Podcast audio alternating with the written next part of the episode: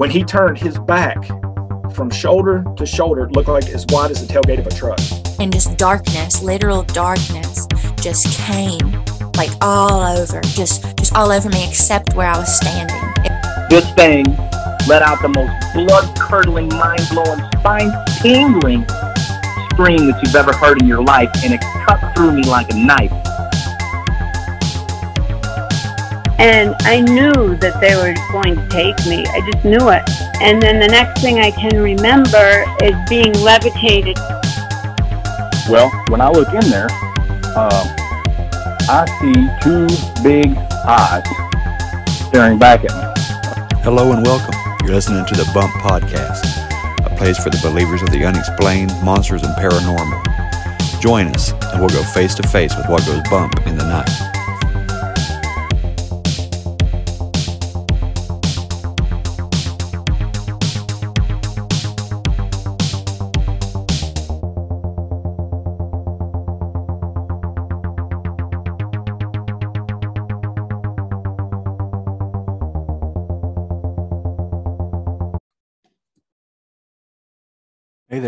I got a good show for you today. Um, Brian, who was on a previous episode called Bigfoot in West Virginia, is coming back on the show tonight with his buddy Earl, and they're going to talk about their paranormal experiences. Um, they were, for a time, paranormal investigators, and they had some stories they wanted to share, and I'm all about it.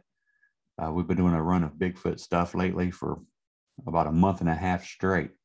So we're going to break up the monotony, monotony a little bit, and hopefully, I won't get another booger, uh, boogeyman in my electronics like what happens in the past. Um, it's been good. My house has not had any activity. I haven't had any EVPs. My speakers haven't been going out. Um, but I haven't been talking about the paranormal. So let's just hope it doesn't happen now that we're, you know, peeking behind that veil again. But let's give it a few seconds and uh, I'll get Brian on the show. Oh, and while we wait, um, I want to mention for those of you that are on Patreon, thank you, by the way. Thank you again. Uh, there's some new content on there for you. It's just for you guys. It's a full episode. I did a fireside chat with Dad again. Uh, we sat down, we talked about a viral uh, Bigfoot photo that's floating around the internet. We did a little breakdown of that. We talked about the UAP report and uh, then went down some rabbit holes. It's a lot of fun. So I hope you guys enjoy that. Let me hear something back in the comments. Y'all message me. Uh, we talk back and forth a little bit as it is. Uh, those of you that are not members of Patreon yet, it's never too late to join. Okay. Everything that's already been posted, as soon as you become a member, you have full access to all of it. So there's five tier levels to choose from. It's a lot of fun. I like to post bonus stuff here and there, and you get full video access. So all the interviews that I do that have the video, that goes to Patreon. So it's kind of uncut. You get to see the interaction and all that kind of stuff, kind of a behind the scenes thing. So I hope you all enjoy that, um, along with merch that comes out every few months for every member of Patreon, you know, according to their tier level. So get on there, check it out, see what one fits for you. And here's Brian. So let's go ahead and get him on. Hi, uh, I'm Earl, and uh, this is my friend Brian. I think he's been on the show before already. Uh, and I just want to tell you a little bit about how I got started getting interested in the paranormal. My my uh, grandmother, uh, Julia, she was, uh, I guess, what you would call a would have never thought that because she was a dyed-in-the-wool Methodist and and wouldn't really hear about it, but she believed in everything. And uh, back around 19, this is the story that she told me. Back around 1938, in uh, a place called Glenwood Park, which we're not very far from now. We're just about three three miles from it. Uh, it's very different now, but back then it was our family farm pretty much, and uh, everybody that lived cousin or aunt and uncle or or sibling or something in the family. And uh, that's just the way it was back then. There, there wasn't any non-relatives living out there. It was a very small place. And my mother was born in 1938. Well, back then they used to have what the, and you probably heard of this. Back then they used to have what they call quilting bees. Yeah. And a quilting bee, for those that don't know what they are, was if you were about to, if you were expecting a child, friends and, and family would come out and they'd just come in the morning and spend the whole day making quilts and blankets for the, the baby when they were born. Hey, Brian or Earl, if you give me just one second, my internet said it was unstable. Let me go turn off some stuff around the house real quick. Okay, I'm I'm sorry about that. that's all right. I just don't want it to be lagging or anything. So hold on just one second. Okay, hopefully, hopefully that fixed something. I don't know. It Okay. showed up that it was unstable for me, so I turned off my phone. I turned off the TV in there. It's you know this is the bad part of living in West Virginia, and I still have Frontier. So Okay. Yeah, Brian mentioned that when you left, he just said Frontier Communications. Which we have that all over here, so That's we right. know. We communicate like we're on the frontier. Yeah, yeah. give them a few million dollars and they don't do what they promised to do, but Amen. Um, so uh, anyway, uh, at this time, again, we're in 1938 out at Glenwood Park, and uh, my grandparents lived in a in a nice little Appalachian Power Company. Well, back then there was a lot of people in, in the area, and by area I mean throughout eastern Kentucky, southern West Virginia, southwest Virginia, didn't have electric power yet. So he spent a lot of his time out uh, working on putting up new power lines. And at this time, he was out in uh, eastern Kentucky putting up a new power line through the mountains there. My grandmother uh, was back home and she had had a quilting bee. And that morning, you know, about about six of her friends came over and they were sitting around. They were gossiping telling the the news stories of the community and everything while they were working. And uh, while they were making the quilts and, and doing their gossip and news spreading uh, they kind of let time get away from them and, and the whole day went by and it started to get dark. Well one of the ladies got up they were in the dining room and uh, where they were working and one of the ladies got up and, uh, and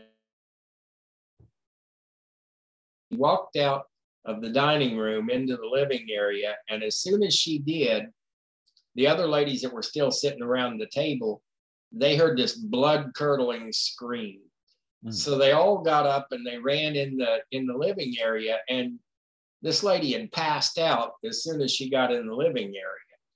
And so they got her up and they put her on the couch and uh, they they brought her some salts and and I think a little bit of alcohol, tried to get her revived, you know. He, uh, after she woke up, she was still shaking and they couldn't get her to talk for about 10 minutes. Meanwhile, they all went around the house. Of course, back then nobody locked their doors, but they looked outside to see if there was anybody outside that could have scared her didn't see anybody, looked around the house to see if anybody had come in, went upstairs. Nobody seemed to be in the house. And they finally got this lady calmed down enough to where she could tell what had happened. And as soon as she walked in, and uh, there was a, a stairway going up to the second floor, and she said that as soon as she looked over there, there was a figure. I guess he, he looked a lot like a monk. He had the the brown cowl over him, and he had the you know uh, hoodie over his head and everything. And he had his right arm was on the banister coming down the stairs, and she said the right arm was burned, and she could see the blood and the bone Oh, and wow. it was just walking down the stairs. So that's when she screamed and passed out. yeah. And yeah, and uh, so they told her they all tried to tell her it was just her imagination and she was seeing things and stuff like that. But she was noted in the in the community for being a little bit of a sensitive herself. So I don't know if they actually believed that she was seeing, imagining it or not. Uh, I don't think they did. But anyway, they got her calmed down. It was getting late in the day. It was already dark. So the um, they walked her home and uh, most of the ladies except my great grandmother went on home for the evening she's my great grandmother stayed with with my grandmother and um, of course my mother was there but she wasn't born yet. And uh, she was due in a couple of months. And the next morning uh, my grandmother got a call from kentucky. And she was told that my grandfather had had a work related accident and he was expected to die and, and she better come see him. Uh, well, being the kind of community that it was, she had loaned the car to her sister in law, so they had to walk up the road and get that back. And then her and her sister drove to Kentucky. And I, if I remember correctly, I believe it was near Hazard, Kentucky, but it wasn't in Hazard, it was a small village near there. Right. And um, my my grandmother's sister was a nurse. Now this was back in the day when everybody said that my my great aunt should have been a doctor herself, but she was a woman, and back then that was pretty rare. So she was a nurse, but she went with them, and they drove to Kentucky. And when they got there, they found a hospital that was basically an old house in the small town, and they had converted it into a hospital. I remember they said there were three rooms uh, for patients. There was an operating room and an office, and that was basically the, the whole hospital. And they went in there and they found my grandfather, and he had jet black hair. It had turned completely white. And uh, what had happened to him was he was working on a, on a closed circuit power line. Uh, and he told them he was actually demonstrating because he was the foreman of the crew. He was demonstrating for one of the new guys what he needed to do. And he said, You do not open this line up until you see my feet on the ground. Mm. Well, the guy later on claimed that he had heard him call, heard a, a voice. Grandfather, and my grandfather said, "No, I did not. I was in. I was working on the line when you opened it, but this was much later." What he did was he opened the line up while Grandpa was working on it, and 38,000 volts of electricity oh went God. through his arm down through his side and melted a crescent wrench into his hip, which they had to surgically remove. Mm. And uh, they told him, and when when my grandmother looked at that arm, it was exactly the way that that was on that was on that monk or whatever it was was coming down the stairs. It was burned to the bone, and they couldn't stop the bleeding. Wow and uh, they said they were going to have to cut the arm off, but my great aunt wouldn't let him do it. She said he can be nursed back to health, and they did. And uh, but he had jet black hair; it had turned completely white, uh, and his arm was was just a mess. Looked exactly like that monk or whatever it was that seen the night before. Well, he was in the hospital for nine months and twenty days, and you know nobody does this anymore. But him being who he was, he uh, 20 days he went back to work for the power company and worked for him for about 32 years in the field after that. But um, you know i don't know anybody that would do that after what he went through. I mean that was 38000 volts at the time that he got that 38000 volts. Uh, that was now it's been superseded since then many times but at the time he was the uh, he had the most electricity to shoot through a human body and live. Oh and he actually made it into the um, back then that uh, yeah Ripley's. He actually made it into one of the Ripley's books because of that. um, but that was the story that my grandmother told me, and that's the one that first got me interested in the paranormal because I knew uh, my grandmother wasn't going to lie about anything. And right. when she told me that story, I knew it was true. Plus, my great grandmother confirmed it later. Wow. Wow. That's a wild story, ain't it? Yeah. She never did know what it was. A guardian angel. And she said, now she would see things like that from time to time herself. But she said the reason she thinks that it showed itself to this other lady was because my mother was pregnant at the time and it she saw it as benevolent even though it wasn't a pretty sight right. and she didn't want or it didn't want her to see him and then collapse on the floor with with my mother in her and everything. Yeah, yeah, or mark the baby in some way. Yeah. Right, right. Wow. Man, well, I'm glad you shared that with me. This- That's how I got interested in me and Brian. Hold on, just want to say this internet is messing me up again. Like you keep pausing, like, like it's it's freezing on you. I'm just going to try to switch over real quick because it's supposedly it'll run 2G or 5G. So I'm going to see if that helps it at all. Okay, it's showing full internet. We're still good to go. Let's just Okay, let's keep rolling, man. I'll I'll holler at y'all if it if it freezes up on us again. Okay. So that's how me and uh, me and Brian, you know, got together because we one of the reasons. Well, we had political interest too that uh, we talked about a lot, but then the paranormal, we that's kind of what got me interested in when we started a par- we started a paranormal research group, uh, which was more just for fun. You know, we we didn't pretend like we knew what we were doing, but you know, we would go out and and do investigations and stuff. And Brian would go with us too. He joined in with us. Um, got one more story I'll tell you Yeah, yeah. uh, that got me interested too. This was a little bit later, but uh, I was. Uh, this is another old one. Uh, there's a there's a mountain near here called Stovall Ridge, and uh, my great grandmother was a Stovall, and she. Uh, I was. I've always considered myself lucky because not a whole lot of people get to live at a time when they know their great grandparents well.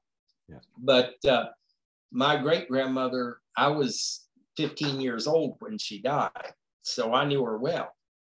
And uh, I've got several stories I can tell you about her. This one isn't paranormal, but it's really short and it's funny. I think she was a, she had a four story house, and I was walking up by her house one day, and she uh, she was up there cleaning the outside windows to her attic. It was four stories if you counted the basement and the Oh, attic, and she was up on an extension ladder. She was 91 years old at the time and she's up on this ladder way up there cleaning the outside of the windows. And I looked up at her and she looked down at me and she said, You don't think I ought to be doing this, do you? I said, Well, I don't think you ought to be doing it in a dress. And she looked down and she said, Well, I guess you're right. And she climbed down off the ladder, went in the house, and she came out in overalls and went right back at it but uh, but my my great grandmother now she was something else. She was a wildcat, and uh, all her life, even when I knew her when she was older. Well, when she was young and she lived up on Stovall Ridge, uh, you come down Stovall Ridge, you go through a little place called Spanishburg, and then uh, which is not really a town; it's more a farming community. And uh, and you go on past that, and you come into Princeton, which is the the metropolitan area around here. Uh, almost eight thousand people, and uh, so she uh, had got, or or her family had gotten a car. Now this was about 1916 or something like that. So there was no driver's license. Uh, right. you didn't have any regulation or anything other than your dad said you're okay to be on the road. Um, he was wrong, but uh, but he made that proclamation, and she decided she wanted to drive down off the ridge into Princeton. It's about eight miles into Princeton, and uh, her she had a big family. She had eleven siblings, and her one of her sisters wanted to go with her. So they and I only heard this story one time. They didn't talk about it a lot because it wasn't something my great grandmother wanted to remember. But anyway, her her one of her younger sisters, uh, she was about 16. The younger sister was about 14. She wanted to go with her, so they loaded up in the car and they started into Princeton. My great grandmother was driving. Well, it's a twisting, winding road into Princeton, and there's a bridge over the Bluestone River. Uh, there's several, but the first one you come to, it the bridge goes right into the turn. And my great grandmother was flying like she always is, was, uh, and she hit the bridge Hmm. and the side of it. And when she did, uh, I guess maybe my great grandmother was buckled in because she didn't leave the vehicle, but her sister wasn't, and she went flying through the windshield and landed on the bridge. Uh, and she landed on her head and then kind of flipped over. And she was dead almost instantly. Well, years later, um, I was, uh, I, I, I, I'm a lawyer here in town, and one of the lawyers that I used to work with, she was telling about how she was driving down near Spanishburg and they had seen this girl standing on the bridge that looked like she was dressed in 19th, early 20th century attire. And as they went past her, they thought, she's too young to be out here. This was like two o'clock in the morning. And they thought she's too young to be out here by herself, standing on this bridge in basically the middle of nowhere. So they pulled over right when they got past the bridge. They turned around to ask her if she needed a ride, and it, she was a full body. Turned out she was a full bodied apparition because while they were looking at her, she just disappeared right in front of their eyes. It wasn't they turned around and she wasn't there. They turned around and she was still there, but she disappeared right in front of her and her daughter's eyes. Wow. And when she told me that story, I said, I bet I know who that is. And I said, Why don't you take me out there sometime? And I'll I'll tell you the story. And uh, she said, Well, I'll tell you where it is. I said, Oh, I know where it is. She said, Well, then you go out there. We, I will not go out there after sundown again, ever. and she meant it. Well, come a few years later, a couple years later, this lady was still working in, in our office. And uh, my grandmother died. So I was going uh, through some of the family heirlooms and everything and pictures and everything. And oh my gosh, it was a tour because they took pictures of pretty much everything. I mean, there was boxes and boxes and boxes of pictures that they had just stored away. They couldn't put them in albums because I don't think they had that many albums, but the boxes of pictures were just something. And I came on this one box of this, uh, it looked like a wreck. And there were police standing around. You can tell the pictures had been taken at night and they were extremely old. And uh, then I saw this girl, they had taken some close ups of this girl that was laying there, obviously dead in the middle of the road. And I got to thinking and I thought, you know, that's probably the wreck that that I was told about earlier. And uh, so I didn't have time to go through all the pictures. And I took that box to the office with me. And when I had some downtime, I started going through the pictures, looking at them, and I'd laid a few out. Well, I got up out of my office to go talk to somebody there. And and while I was talking to one of the secretaries, I hear her scream, and I come back in there, and I said, "What's wrong?" Well, she's she's standing there over the pictures, and she's just shaking, and she's got one of the pictures of of my great aunt uh, laying there dead in the road, and I said, "What's wrong?" And she said, "This is a picture of that girl that we saw standing on the bridge when we drove through at two o'clock in the morning. And this is the reason I will not go back there after dark. I said, Well, that's my great aunt. And then I went ahead and told her the story. And she didn't have she didn't say anything. She just shook her head and walked away. Wow. yeah, I get but, uh, yeah, those those are the kind of things that really got me interested in it. And uh, you know, then we we went and wow. did uh, you know, we've gone to uh, the old uh, West Virginia uh, State Lunatic Asylum in, in Weston. Yeah. Uh, one of my favorites uh, ghost hunts that we've been there several times is um, is Pocahontas. Oh, uh, yeah. Pocahontas used to be a big coal mining town here, and it's in Virginia, but we, you know, we're on the county, you know, the county borders Virginia, so it's yeah. not very far away. Yeah. And uh, it's just across state line. There's a lot of people, well, I was going to say a lot of people live in Pocahontas and work here, but okay, of the people who are still there, a lot of them work in West Virginia because Pocahontas used to be about 10,000 people back when the coal was booming. And now it's about 10. Well, I, think their, I, think their, population now is around 300. Wow. And, uh, but uh, one of the things we did when we were at Pocahontas there's a there's a the old coal mine uh, that they used to work. There was an explosion there, and I don't know how many people were killed in that. 125, I think. Yeah, and they just bur I mean, a lot of the bodies were unidentifiable and everything, so they buried them in a mass grave in the Pocahontas Cemetery.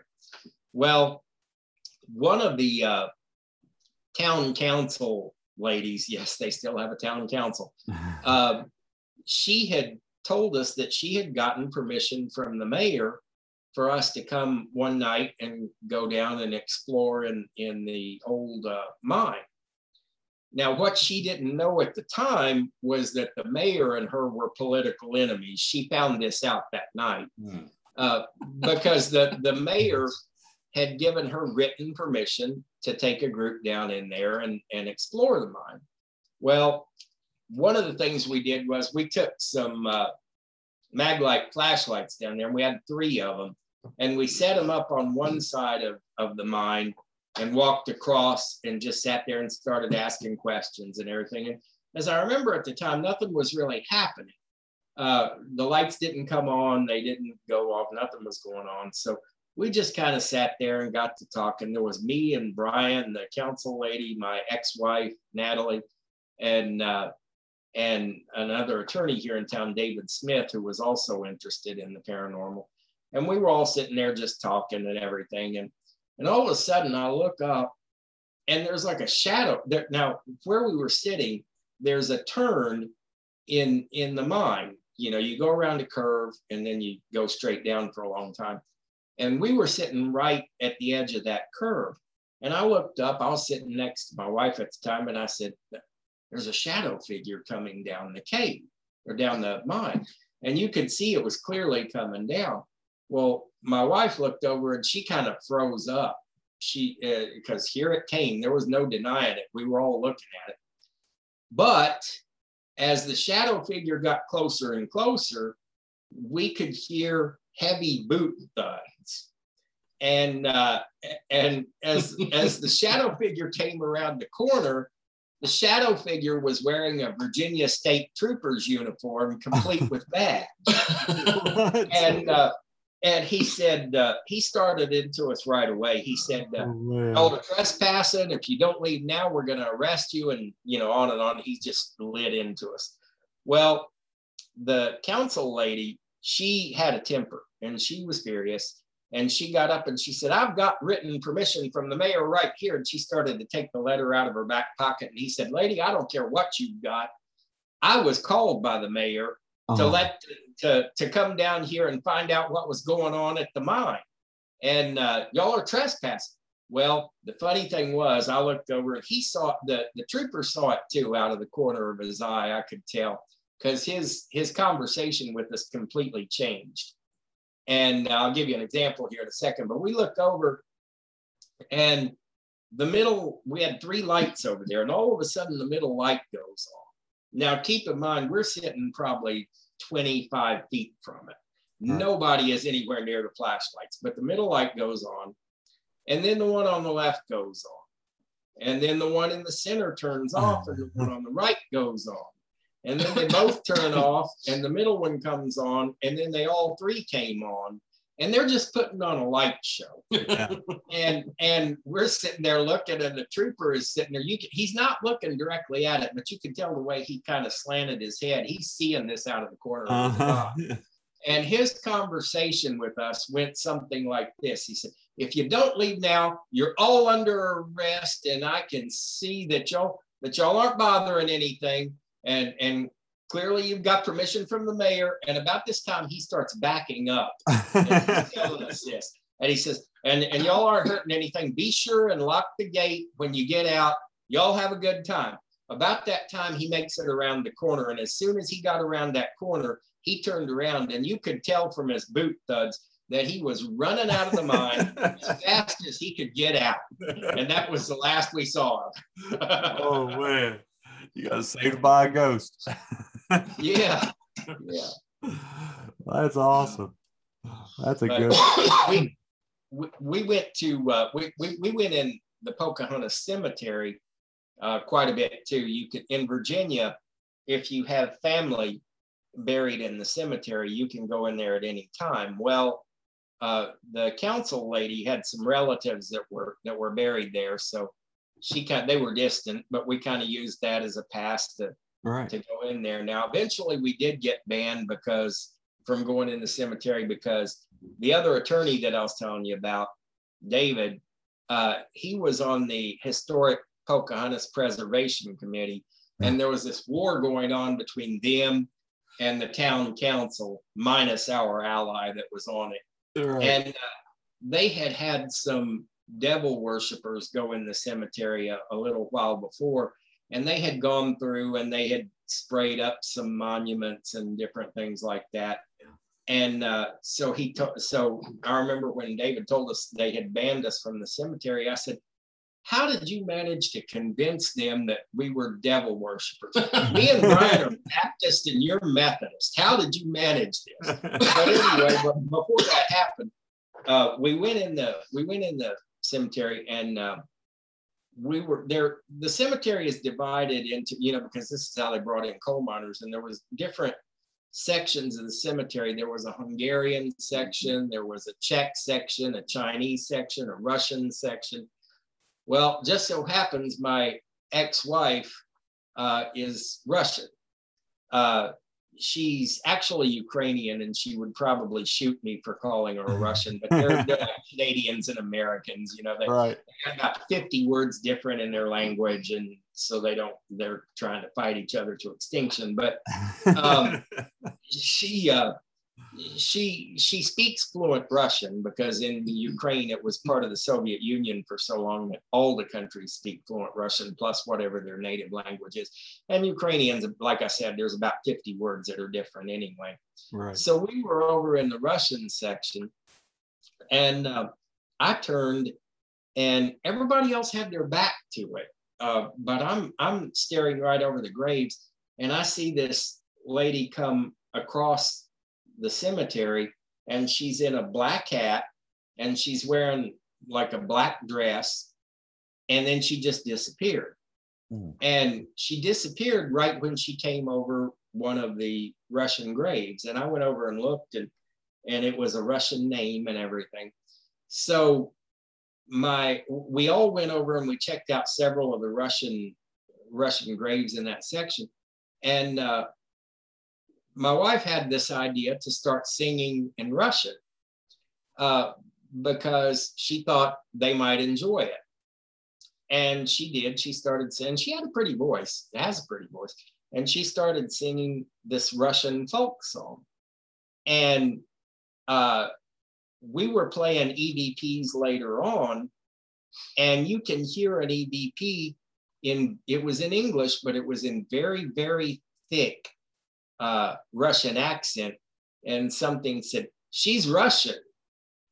Wow. And Awesome. before before we were done with the EVP, they joined. You could tell there were different voices. You clearly could tell my wife's voice was different from these other voices that joined in with her. But there were other Russian voices that were singing along with her on the EVP.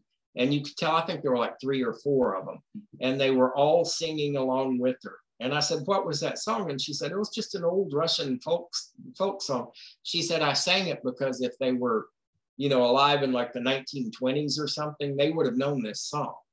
Right. And they did. They sang it right along with her. And it was clear all the way through the songs. They didn't stop till she did.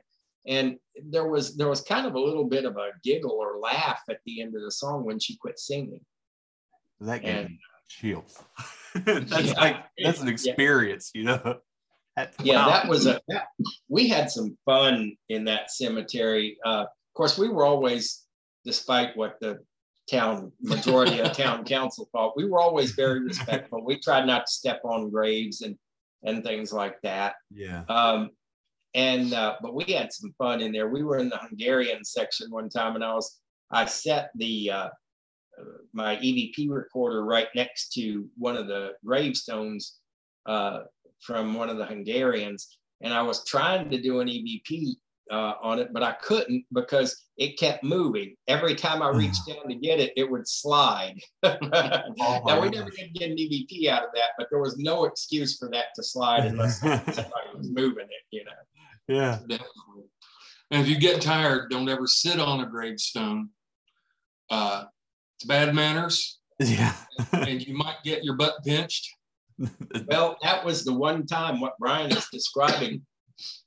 We were still, I don't remember if we were in or near the Russian section at the time, but Brian was getting exhausted. I mean, we got there about 11 o'clock. It's now like 3.30 in the morning. So Brian decides he's going to sit down on one of the, the gravestone, uh, the uh, monuments. And I said, Brian, don't do that. That's, that's not really what we're, we want to do. Yeah. And he said, Oh, it'll be all right. I'm, I'm not sitting on the grave or anything, just the headstone. Well, we got ready to go to another section. And Brian said, Wait a minute. I said, What's wrong? He said, I can't move. I said, What do you mean you can't move? You're, I mean, perfectly healthy guy, you know, at that time anyway. And uh, and and I said, just get up and let's go. And he said, No, no, you don't understand. I can't move. and he, for about five minutes, something had a hold of him, and he could not move. oh my gosh. The Russian got a hold of you. So be Yeah. respectful. That's that's all I can say. Yeah. Yeah. Man. That my, my favorite incident though in that one, and I think I shared this with you, was when Dave lost his uh, laser grid pen hmm in amongst the stones, and he couldn't find it. And he looked. And none of us had a clue where he might have dropped it. And in the EVP later, you hear this really deep voice say, "Well, shit, he'll never find it." Now he had.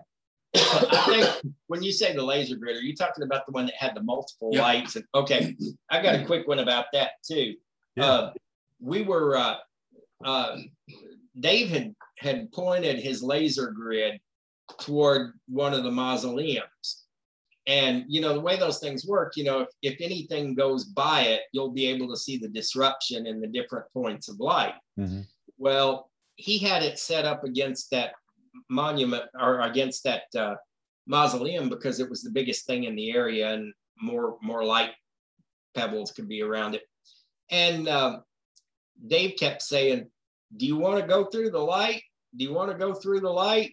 Uh, I've got the light set up right on the mausoleum. Just walk through the light. We'll be able to see you." Well, we didn't see anything, but about that time, my wife grabs her ear and she goes, Who screamed? Well, none of the rest of us could hear anything. But she said, Well, while Dave was back there saying, Do you want to go through the light? Do you want to go through the light? All of a sudden, something screamed, Already been.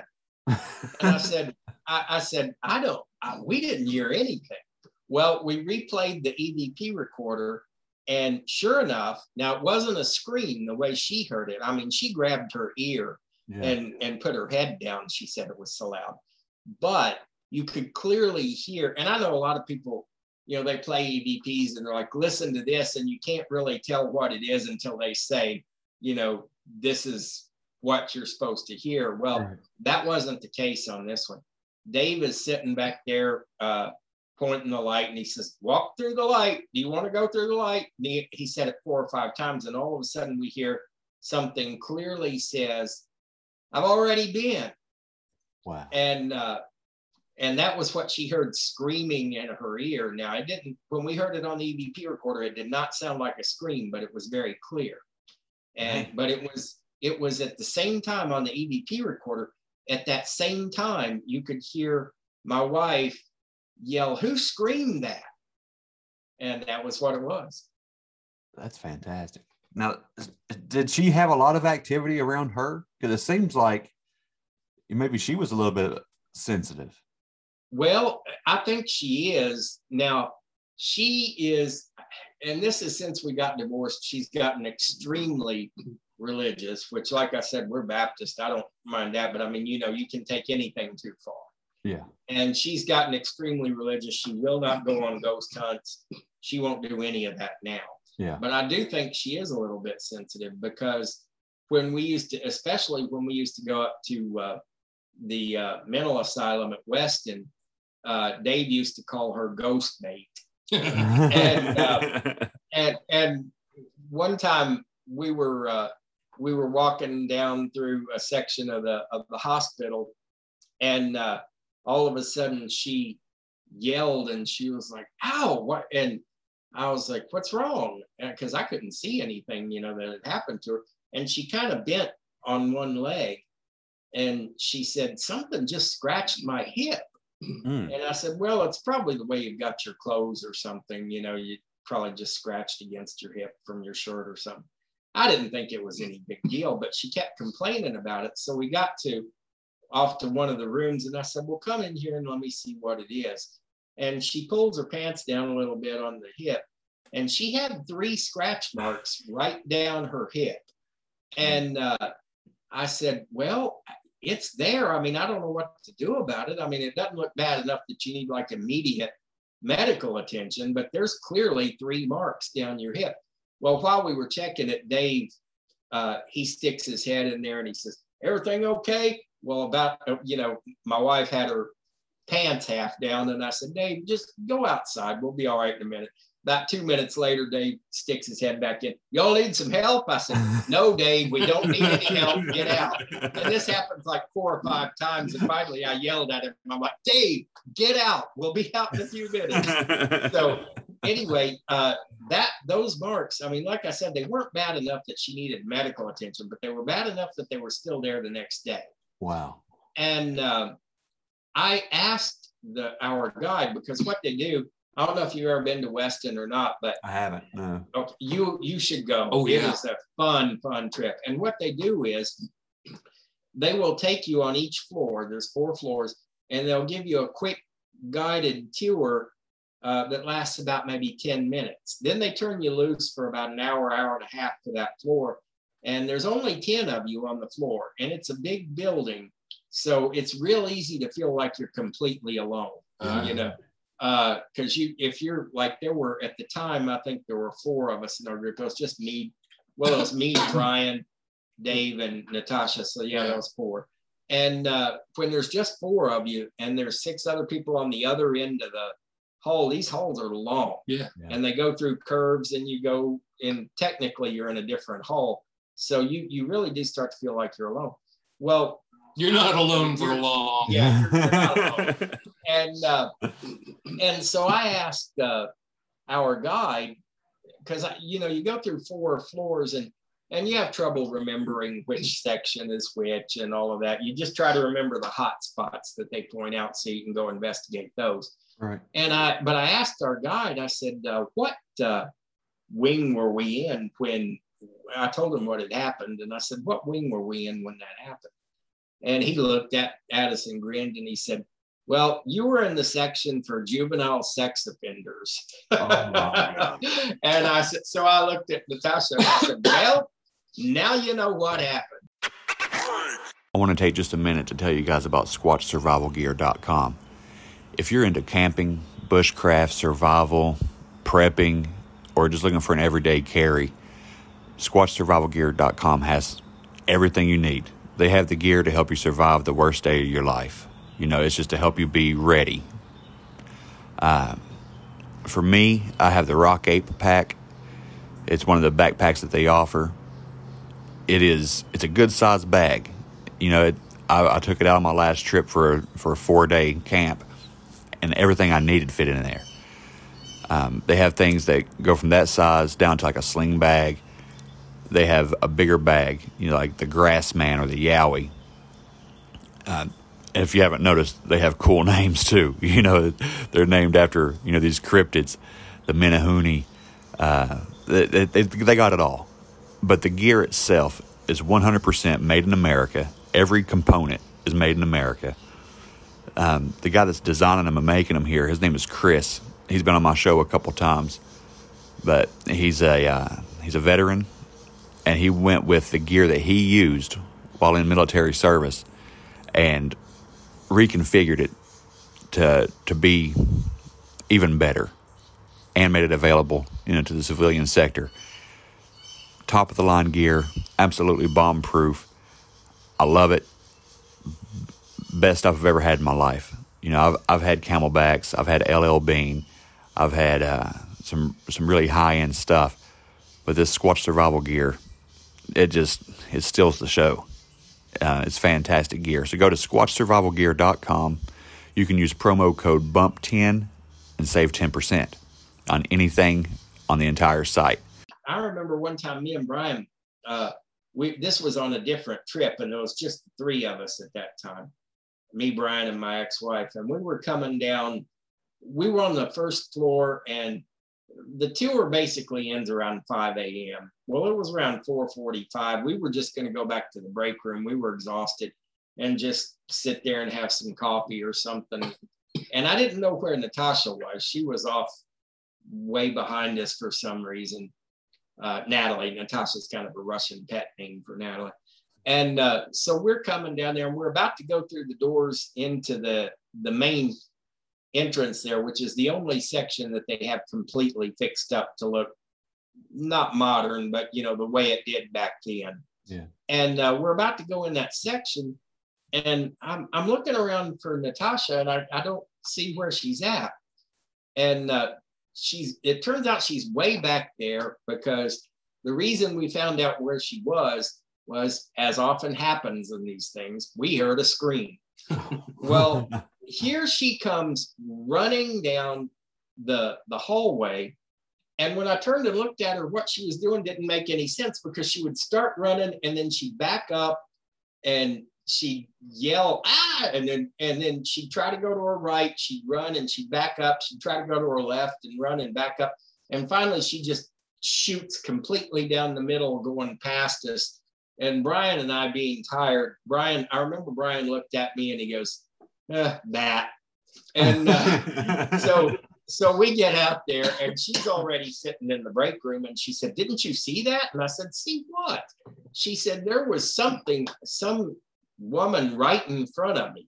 And she said, every, I said, well, I thought you'd lost your mind because you just kept running forward and backing up, going to your right, backing up. Yeah. She said, that's because this woman kept blocking me every time I tried to run.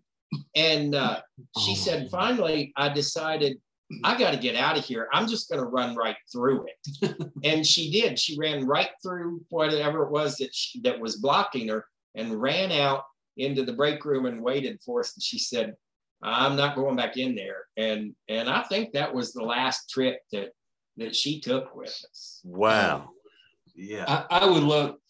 Let's let's let's tell about the green light, and let, let me introduce it, and then uh, then you take the half that. Uh, Oh, okay. The Yeah, one in yeah. my old house. oh, oh no no no up at town. Remember something down the hall? Oh, see, Yeah, yeah. you're going to have to tell that because see, most of this was going on, and I didn't even know it. So you'll have to you'll have to tell that. well, no, you, you're going to remember. You're going to remember here in, in a minute. We we had gone. I think we were on the fourth floor. It was late in the evening. There were these. Uh, it was just three of us. I think Earl and Dave and myself. Um, the fourth floor at one time was living quarters for staff. Mhm. It was. It's a. It's a different part of that building. The floors are different. They're wooden instead of the tile and things. There are little windows and cubbies and and uh, skylights. But when you're when you're in this place investigating, there's one bare bulb where the guy drops you, and everything else is just pitch dark. It's just black. So you've got your flashlights, whatever you got with you when you go investigating.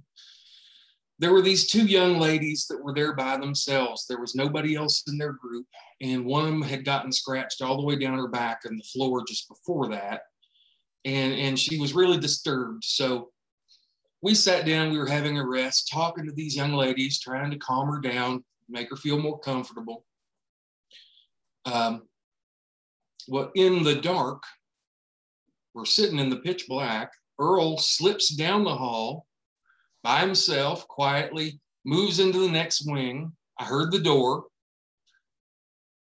and about that time, a disembodied voice of a woman starts to sing a lullaby, like she was singing to a little child. It was down the hall a ways. Mm-mm. And we're just listening to this. We'd been talking to those girls and comforting those girls, and we didn't have a bit of recording equipment going. We're just experiencing this, real excited about it. Right after it was over, I was like, well, I got to go tell Earl. He bursts through the door. You guys got to come up here. You got to hurry up. You got to come up here. And, and he doesn't do that, right? Right. cool as a cucumber. I mean, he's lived through experiences you've not heard about that would uh, cause most people to lose it. But he comes out there really excited. We go up the hall. There's nothing there, and then he tells the story, which he's he's going to remember when I tell it. Uh, he says, I walked through the doors and there was a green light at the other end of the hall. Well, I heard voices, so I was really quiet. I didn't want to interfere with anybody's investigation. And then very clearly, I heard one of them say, There's something at the other end of the hall watching us. And the light went out. So he goes to turn his light on, and there isn't anything there. Wow. there was Yeah. nobody else in that wing. So it was literally spirits, the green light talking. They realized somebody was What's watching. watching them? Yeah, I thought I, I remember that now that Brian mentioned it. I thought that was uh, that was another investigating group uh, until there was nobody there. Right, until it wasn't. Right. Right. we, we, you know, in that place, we, we've had black figures run around our legs. We've been hit and scratched and you name it, choked. Um, it's not a place for the faint of heart. You're you're not exactly making me want to go. Well, but I, but as far as I know, nobody's ever really been hurt there. yeah. Uh, now there was there was one guy. This isn't really our story, but it's one of the ones that the guide was telling us about. There was a guy that was back from uh, Afghanistan or Iraq. I can't remember which which it was, and he was going to re up, but he had a little bit of time off, and he he wanted to do a guide uh, tour. And normally you got to have 40 people because you have 10 people on each uh, floor. That's never a problem because there's always people signing up. Right. But this was kind of the off season, but they figured, you know, he's back from serving his country. We want to give him the tour, you know. So they did, and uh, he uh, he said something started. cr- He was sitting in the hallway, and something started crawling toward him, Right. and he said it was it was like furry and way too big to be any known animal. It, it looked like a human that was, you know, sort of like a human, but it Oh, was crawling on all fours. And he got up and ran out of there, and he said, "Thanks for the tour, guys, but I'm done." And, Yeah. uh, and he did not want to go back. He said, "I've seen stuff in Afghanistan, but this I don't want to see." Oh my gosh. And uh, but like I said, nobody's ever been hurt there, that, as far as I know. Yeah. Well, see You that. might get scratched, but that's as, that's as bad as it's going to be. Yeah. Don't antagonize. All I could say. Now, when, when- when Brian was was talking about the green light, I thought he was talking about the one in my old uh, house where I partially grew up in. Uh, my great grandmother that I was telling you about, she Mhm. in her second marriage, she she moved to Roanoke because uh, her uh, husband, uh, who I always just thought of as my great grandfather, I never did know her first husband. Right. Um, he worked for the railroad, so she moved to Roanoke. Well, when she got up in her years, my my uh, grandparents and they raised me. My grandparents did because my mother died young. I was about 14 months old, and uh, my grandparents moved down to uh, to Roanoke, a couple of houses over from her. They they kept a house here in Mercer County, but they were always going back and forth because they wanted to keep an eye on her. She was getting in her late 80s, early 90s, you know, and somebody needed to keep an eye on her. And she would not move out of her house. Uh, one time, part of her ceiling caved in because she had a leakage, and and she kept my grandparents out of the house as long as she could because she was afraid they'd make her move. But what she didn't even understand about herself was you couldn't make her move. She wasn't the type that was going anywhere. Yep. So um, anyway, uh, that house that they bought was built about 1906, and uh, it was a big, kind of a sprawling house. It had the full basement, walk-in attic, you know, where you could put bedrooms up there if you wanted to. And it originally on the second floor had been six bedrooms, but they knocked out a couple of walls and made it kind of a living TV area out of two of the rooms. And then it was still a four bedroom house. Downstairs, you had the fireplace. You had the dining room with the sliding doors where you could close off the dining room from the rest of the house. There was a a parlor next to that, and then a big kitchen and pantry and all that. It was just that one of those old fashioned houses, and it had a, a, a porch that a wraparound porch that went three quarters of the way around the house, and and we loved to sit out there in the evenings and you know just enjoy the sun going down and the neighbors coming by and talking to them and everything. But anyway, um, there was a legend, I guess you'd call it a legend now because it had been so long ago. Supposedly, the house had been built by a guy who worked for the railroad for his bride. And according to the legend, uh, the bride ran off with somebody else just before uh, they were supposed to get married. Well, uh, the guy and again, the, the reason I keep saying the legend is because we actually found out the true story of what happened later on on one of our ghost hunts. But according to the legend, uh, the guy rented out the rest of the house and he just kept one room and it had a bathtub in it at the time. And you could still, and that turned out, of course, to be my bedroom. Um, and uh, you could still see the pipe came out of the wall just a few inches, you know, where the bathtub used to be and everything. Right. And I just put my bed over next to that section. Well, uh, one day I was in school and I had been working on some school project for, oh, it was like three days. I hadn't slept all day and all night. And I'd finally finished it. I get home from school and it's about three o'clock. And I told my grandmother, I said, I'm going to bed. I'm exhausted. I've been up for 72 hours. I can't, I can hardly walk. So I went upstairs, went to bed, but it was hot. And my grandparents, because they didn't have air conditioning when they were growing up, of course, they didn't believe anybody else needed air conditioning either. Right, right. So it's burning up. I, I opened up my window and I put a fan in in there, and I had the fan going on high. And I know I was not asleep because I could not sleep. You know, the harder you try to go to sleep, oh, yeah. the more likely you're not going to go to sleep. So I turned and tossed and everything. And I, I, kept hearing my grandmother had a little office that was right off next to my uh, bedroom. And I kept, and she had this old chair in there. And I kept hearing it shift like somebody was shifting their weight. And I finally got up in there and I, I, I went in there and I, I was going to tell my grandmother, would you please stop moving around in the chair? It's creaking and I can't sleep.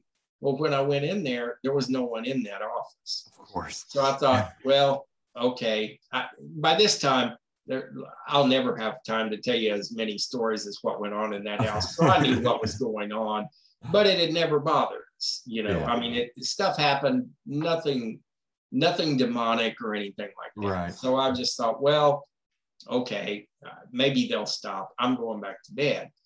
Well, I laid there and I was closing my eyes as hard as I could, knowing I'm not going to be able to sleep because this thing's still rattling around. It's still keeping me awake. And uh, all of a sudden, this hand comes down over my head. I can feel it.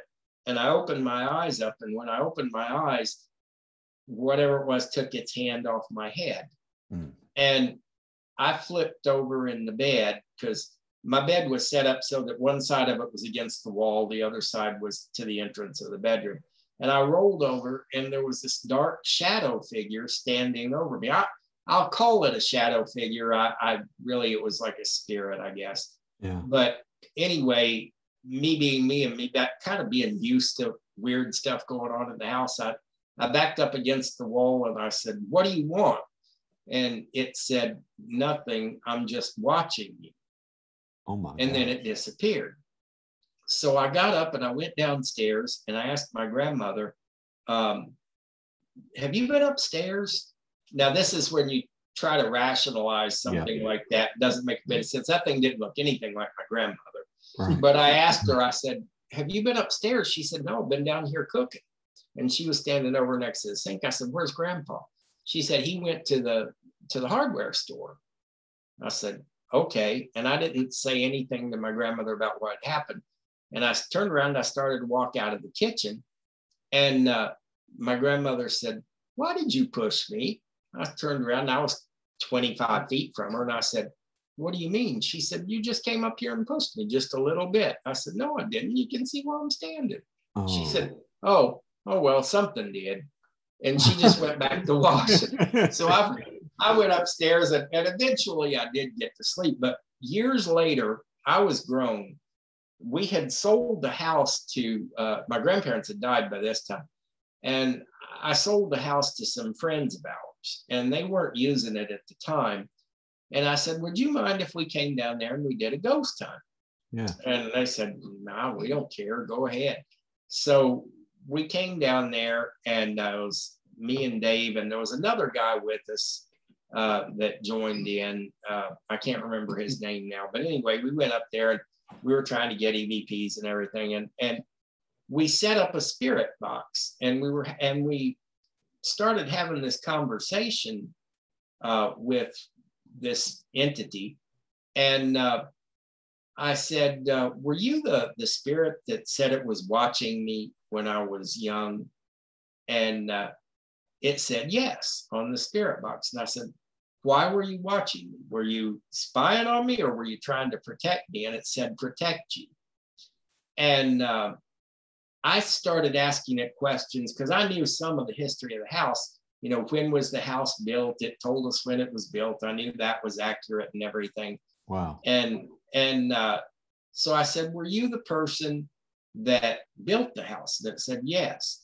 Well, without getting into too much detail about the conversation, because the conversation went on for about an hour and a half, uh, it told us that what had actually happened was it wasn't that she that his bride left him and he committed suicide. Oh, I left that part out. Uh, supposedly, according to the legend, he had one day had just gotten in his bathtub, slit his wrists, and bled out. Right. Um, that was the legend. What, according to this entity, had actually happened was that he came home one day. Uh, his it was a big enough house that I guess she had already moved into it, uh, even though they weren't cohabitating yet. But he came to visit her, and he found out that uh, she was carrying on an affair with somebody, and he caught her. And uh, the guy jumped out of bed and started beating him, and his bride jumped in on it, and they murdered him. And Oh they gosh. put, and after that, of course, with forensics, you couldn't do this now because you know they know better than you stop bleeding when you die and all of this.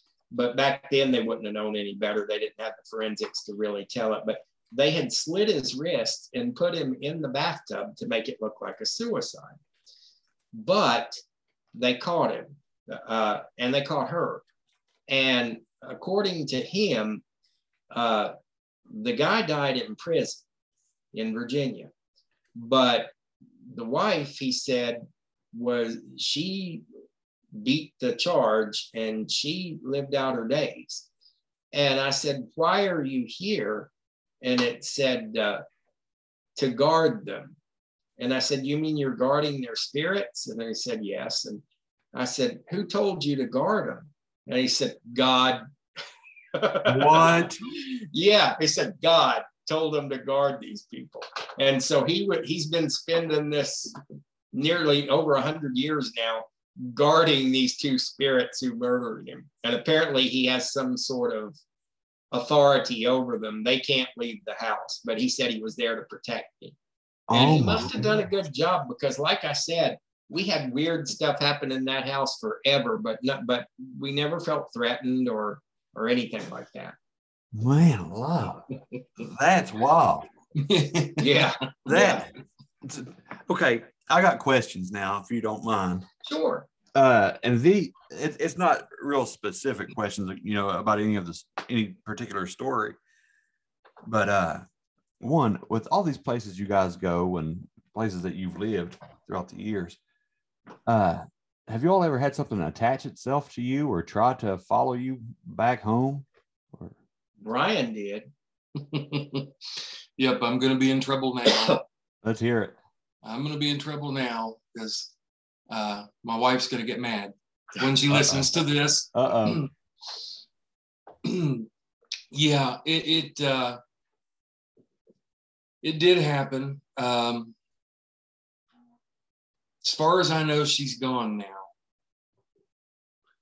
She claimed to be a former slave.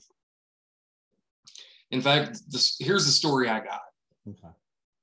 story I got was that she was purchased in Kentucky by a doctor who moved to the asylum to work. Um, and she died there and stayed there. Why this thing followed me home, I, I can't say. Um, I encouraged her to go to the light. Mhm.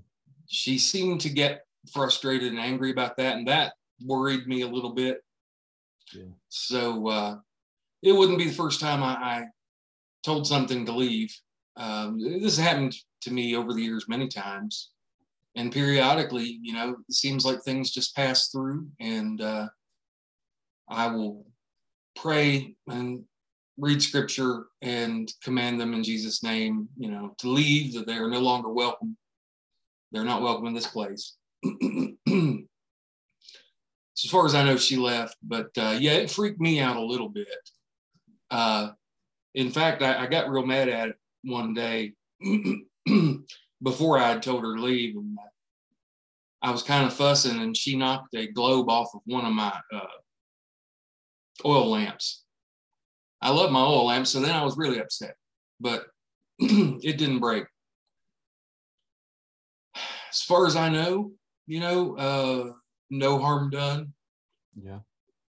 But you know, occasionally, you know, over the years, I've heard footsteps in the house, and uh, again, did the same thing. Just told them to leave. Yeah. Um, I'll welcome anything that's good and not anything that has bad intentions. But you know, with the spirit, you never know.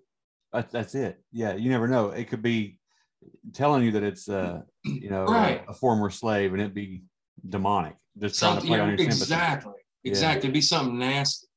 Yeah. But now, when my when my girl was little, when we first moved into that place, uh, she was just a toddler. Um, she was seeing a man in there for a long time, and I didn't know it. I I, I gotten out some tools one day, and I was doing something, and she says, "Oh, you have one just like the man." I said, "What man?" She said, "The man who who goes around the house with tools and fixes things like you do." And I was like, "What?" yeah, but she'd been seeing this man going around the house with tools, doing things.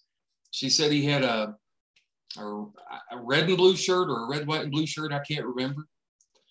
Uh, another weird thing that happened right after we moved in, uh, and this is how long ago this was. We still had a film camera, 35 millimeter, Oh yeah. and uh, Abby was painting. I we'd been painting in the kitchen, and so she grabbed a brush and was painting. So my wife goes to take a picture, and she's standing next to a window. And when she snapped that picture, the flash was incredibly bright, and there was this loud cracking sound, and the glass in the window cracked. About six, eight inch crack came in that window. We never knew what caused it or why it happened Wow. but there's a reflection of a man that shows up in the picture in the window. yeah. I got to add something real quick to Brian telling about the, the former slave that followed him home. Yeah. Our favorite guide up at uh, Weston is a guy named Copperhead. They call him Copperhead just because he's got copper blonde hair and everything, but he's Right. he's really the best guide up there. And Brian was telling him the next time we went up there, because for a while we went there once a year. And the next time we went up there, he told Copperhead, Brian did, uh, about that uh, supposed slave or whatever she really was coming down there with him. And he said, We'll bring her back. We can't have people carrying off our ghosts. so yeah, I'll send her ass back. No problem. yeah, yeah. Oh, yeah. I, I got more questions because this, I, I, I might have talked to you about this before, Brian. You know, when I do shows about Bigfoot Yeah. or, you know, just whatever, I have no problems with anything. You know, my audio was just right, the internet works just fine. I don't see black things out of the corner of my eye in my house or get cold spots. And But when I do paranormal shows, it's happened probably at least half a dozen times, you know, to the point where I have to go through and, you know, do my whatever version of casting things out I can think of, you know, at the time. I'm not real well versed in that, but, you know, I like the sage and I use Jesus's name and, Yeah. you know, booger, you know, be gone, you know, and it, Yeah. right. it works so far. So, but you know, with with that kind of stuff, and with something attaching to you, you know, what do you guys both? I want to hear from both of you too. Uh, what do you think this is like? What are these ghosts? What are these spirits? Are spirits and souls the same thing? Uh, I know I'm, I'm about the big, like, you know, vague kind of stuff at you, but what's your just general idea of what these spirits are and how are we communicating with them and them with us? Well, I've developed a theory about that, and I admit I don't know. It is it is just a theory, but it's based on what I've experienced and what I've read and everything. But I do think that when people refer to their higher selves, they're talking about their their ultimate soul. And that ultimate soul, I believe, is in the celestial world. And I've, I've come to believe, although I, I fought against this for the longest time, and but I finally come to think that it probably is true. And, and you can even find examples of it in the Bible, uh, which is why I resisted it for so long because I had a very conservative religious upbringing. And then I found out this was in the Bible, but I, I do believe we reincarnate. I do And too. uh, I, be- huh? I do too. Yeah, yeah. I, I like I said, I resisted that for the longest time, but the more I read, and even in the Bible, I, I came to the conclusion that that probably is true because you know, there's remember in I think it's in Matthew where uh, after John the Baptist's disciples, uh, after John the Baptist was killed, the disciples came to Jesus and they said, "Are you the Messiah?" And he basically said, "Yes." And they, they said, "How can you be the Messiah?" The scriptures clearly say that Elijah, has to come first. And yeah, Elijah did come and you didn't recognize him, and he was talking about John the Baptist. Yeah. And I think that's a perfect example of reincarnation there. Uh, and I think what happens is, you know, to God or the ultimate entity, whatever you, I mean, I'm going to call him God because that's my upbringing. Right. But whatever you want to call him, the ultimate power in the universe, uh, time is meaningless. So, like that girl, my great aunt that I was telling you about that was down on that bridge, um, somebody said, well, wouldn't that be cruel to have her stuck there for over a hundred years? And I said, how do you know she was stuck there for a hundred years? To her, her death might have happened a few minutes ago, you know, and she might still be exploring because time is meaningless, you know, Right. to, to God and to the celestial realm. And I think that our spirit is a portion of our soul. And it's the portion of our soul that comes down to earth.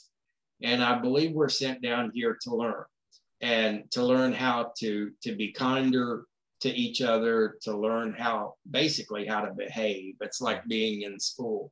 And I think that's why reincarnation happens because we're God gives us as many chances as we need uh, to learn what we need to learn. And uh, I think that sometimes when we encounter spirits, um, those are the spirits that have not yet reincarnated.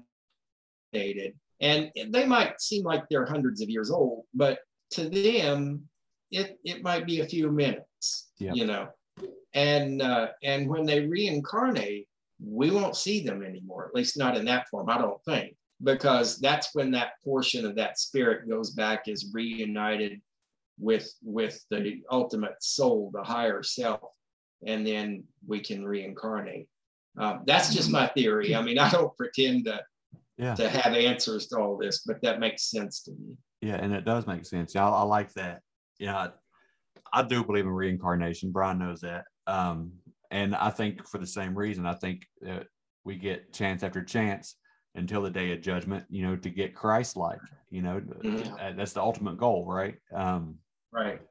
and I think I think it makes sense to me, you know, because I don't know. I don't want to get too deep into, you know, religion, but it makes sense to me as why we come, you know, we have to go somewhere after we die, you know, and I and, and until Judgment Day, I don't think we're going to go to heaven or hell. I think we're going to have to come back and try again, take another swing, until we can reach, Yeah. You know, that Christ-like state or enlightenment or whatever you want to call it. But Right. yeah, yeah, I, I appreciate you telling me that, Earl. Brian, are you on the same page with with Earl or? Wh- when it when it comes to uh, these sorts of things, and people get mad, people get upset with uh, thoughts and theories that contradict what they've always been taught. But I always say the the plain things are the main things, and the main things are the plain things, and uh, you you know hold on to those. Yeah. Um, but keep a little bit of an open mind. Um, there is an unseen realm, as you well know, Yeah, and uh, we we we don't understand it entirely, and we don't have an instruction book to it. Um, we've got a lot of hints, a lot of clues, a lot of stories uh, that are ancient, and it's really hard unless you're a scholar and you've read a lot of ancient material to understand sometimes the deeper meaning. yeah. Uh, so, so I think you know, keep keep an open mind. Are you familiar with the story of Patience Worth? I don't think so. Ah, well, Patience Worth was a woman, I want to say from St. Louis, 100 and some years ago. Uh, very simple, not very intelligent, uh, kind of a workaday person in, in that time. Couldn't read, couldn't write, no education to speak of. All of a sudden, one day, not only is she reading and writing, but she's writing poetry and she's writing novels that are bestsellers in the time. People would interview her, and what they discovered was a spirit of a woman claimed to be inhabiting her. And the woman told her history. I don't remember exactly when she was from, but colonial America. She had always wanted to be a writer. In her time, she couldn't do it. She encounters Patience Worth, who is very simple and willing to let her work through her. People ask her a lot of questions. And one of those questions was, Well, if you died all this time ago, shouldn't you be in heaven? And she said, I've been to heaven. God's a builder, not a jailer. That's a good way to put it. Yeah. Now, now that is, uh, I remember that story, and I think you can find that in uh, um, America's Most Haunted or something, and it's uh, by Scott Norman, and uh, I can't remember the lady that co-authored it, authored it with him, but uh, yeah, that's that's a really good, true, true story. And the interest, one of the interesting things about that is the the lady or the spirit that uh, possessed Patience Worth. Now, Patience Worth was out in the Midwest somewhere. I can't remember what state. It was like Wisconsin or St. Louis. maybe St. Louis. It was somewhere out there. Yeah. But the spirit that inhabited her said she was killed by Indians in Virginia. Uh, and uh, so she was fairly close to us about the time period. You know, that would have been the time of the Shawnee Wars, right along the what then was the frontier. Some of my ancestors were murdered too. Yeah. Yeah, no doubt. Uh, wow. That I'm, I, I wrote that down. I thought if you see the top of my head instead of my face, it's because I'm writing something down. Yeah, yeah. It's a really good book. Yeah, I'm going to have to check that out. Man. Well, guys, I really appreciate you guys coming on here. Um, is there anything else you want to cover? Anything, any stories that jump out that you want to make sure that you get out, or you want to? Well, Well, we can schedule something for next time too, because there I plan on there being. Yeah, we time. might.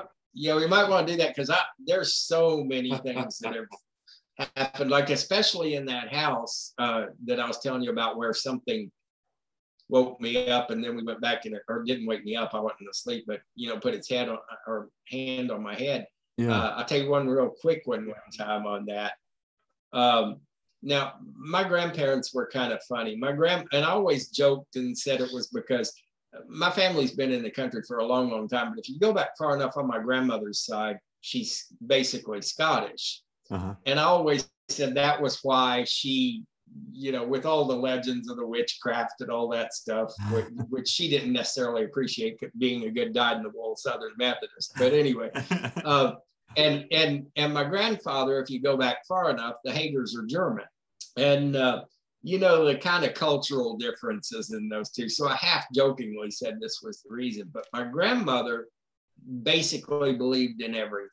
She she knew all the stories of the banshees and the legends and all of that. She saw spirits, uh, she and and all kinds of things. She believed in it. My grandfather, if the headless horseman rode through the living room waving his head, my grandfather would have just shook his head and said, It's time to get a doctor's appointment. and, and that's just the way they were. Yeah. Well, one day we had some company over uh, visiting at that house, and all of a sudden uh, we heard something, and this became something that happened fairly regularly, but this was the first time we heard it we heard these big, heavy boot thuds coming up the stairs out of the basement and shaking at the door. Now, at the time, there was me and my grandparents and a couple people over visiting, and we we all heard it, just heavy boot thuds up those basement stairs and the door shaking. Well, Grandpa went and got a shotgun because he thought somebody, our basement wasn't completely below ground. Uh, there was a above ground entrance. He thought somebody had broken the house. So he got a shotgun, went down. He searched the whole basement, turned all the lights on, and checked everything. Didn't find anything, of course. And uh, he came upstairs and put the gun away, locked the basement door, went back to, went over and sat down in the living room. I said, What'd you find? He said, Nothing. There's nothing down there. I said, ah. What do you mean there's nothing down there? There's five of us sitting here. We all heard something pound up the steps and shake the door. He said, Don't care. There's nothing down there. and he wouldn't hear it. And my grandmother just shook her head and she said, Spirits. my grandfather said, said, No such thing. And, and we went back to, to having our meeting and, and and that was it. But that was just the way they were. She Yeah. believed in everything. He believed in nothing. Yeah. Uh, well, he believed in God, but you know he wasn't going to go beyond that. You know that was God existed. He'd take care of everything, and nothing else needed to be worried about. That's it. Yeah. He just stayed in his lane, right? yeah, that's it. He wasn't comfortable with anything he couldn't shoot. right. My kind of guy. Yeah. well, I again, I appreciate y'all coming on. Uh, we appreciate you having us. I'll probably put We'd this love show out. again sometime. Yeah, absolutely, absolutely. We'll we'll uh we'll make this a recurring thing if you want to, because I, I I know you guys have stories, and there's a lot that Oh. you know, I'm, I know we didn't get into, but we'll we'll definitely do this again. Um, this show will probably be my break away from the Bigfoot stuff because I've done. By the time this one airs, I'll have done like seven or eight Bigfoot shows in a row. So this is a, Yeah. bre- a breath of fresh air for me. You know, I'm not supposed to be a Bigfoot podcast. I'm supposed to be, you know, all encompassing kind of thing. So thank you guys. Right. Well, you know, um, I've never seen a Bigfoot, but I've had a lot of people that I trust tell me they've seen them, including Brian. And I keep trying to get Brian to take me on a Bigfoot hunt over near his house. Yeah. But uh, so far, I haven't gotten a chance to do that yet. But I think Yeah. that would be either fun or deadly. I'm not Yeah. sure which one. Oh, oh, the, the big guy uh, was up near the house. I, I went out the other day to mow. The grass had gotten kind of high. And I could tell he'd been standing in front of a window because the grass, the vegetation had all been crushed.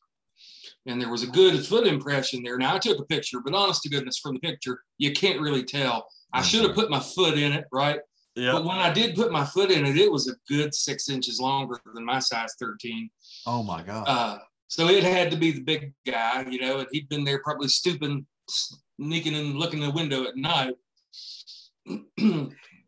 um, so you, they're curious. Yeah.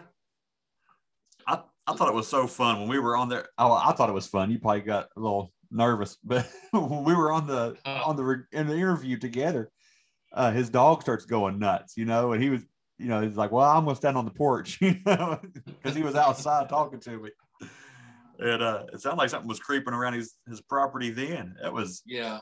that was a good one. I, I yeah, really they creep around and uh, if the wind's right, you can smell them. Mm. And uh, yeah, one night my wife got a real good whiff. I, he was probably standing right there at that same window. There's a box fan there at that window. She said to me the next morning, "What in the world happened?" I said, "What do you mean?" She said, "That smell." And I said, "What smell?" And she's, it didn't even phase me. It woke her up. She said it smelled like rotten meat and skunk and poop and you know Yep. just all this stuff. She said, they said it was rank. man. You know what it was. Yeah. Yeah. All right, man. Well, I'm gonna hop off here. If uh if you guys have anything else come up or something, you know, strikes your mind later on, shoot me an email. Brian, give Earl my email too. That way, you know, he can holler at me if- if it's the middle of the night or whatever. I don't care. I'll check it in the morning. Okay. but you guys have a good night. Uh, I'll send you both links to You this show too. as soon as it records. Okay. Okay. Thank you. All right. All Thank right. y'all. Have a good one. You too. Bye bye. All right, that's it for this week, guys. I hope you enjoyed listening to the show. If you just have to have more content, you can go to patreon.com slash the bump podcast and subscribe, be a patron. Uh, you got more and more content on there every week. So I hope you enjoy that. Uh, to catch up on past episodes, go to thebumppodcast.com, click the episode tab, and it'll take you to any episode you want to listen to. Also, if you want to be on the show, I would love to have you on. Share your story with us.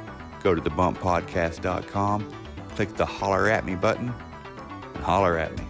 Send me an email, thebumppodcast at gmail.com, and uh, I'll get you on as fast as we can. All right, again, thanks for listening. I love you guys. Until next time, don't stop believing.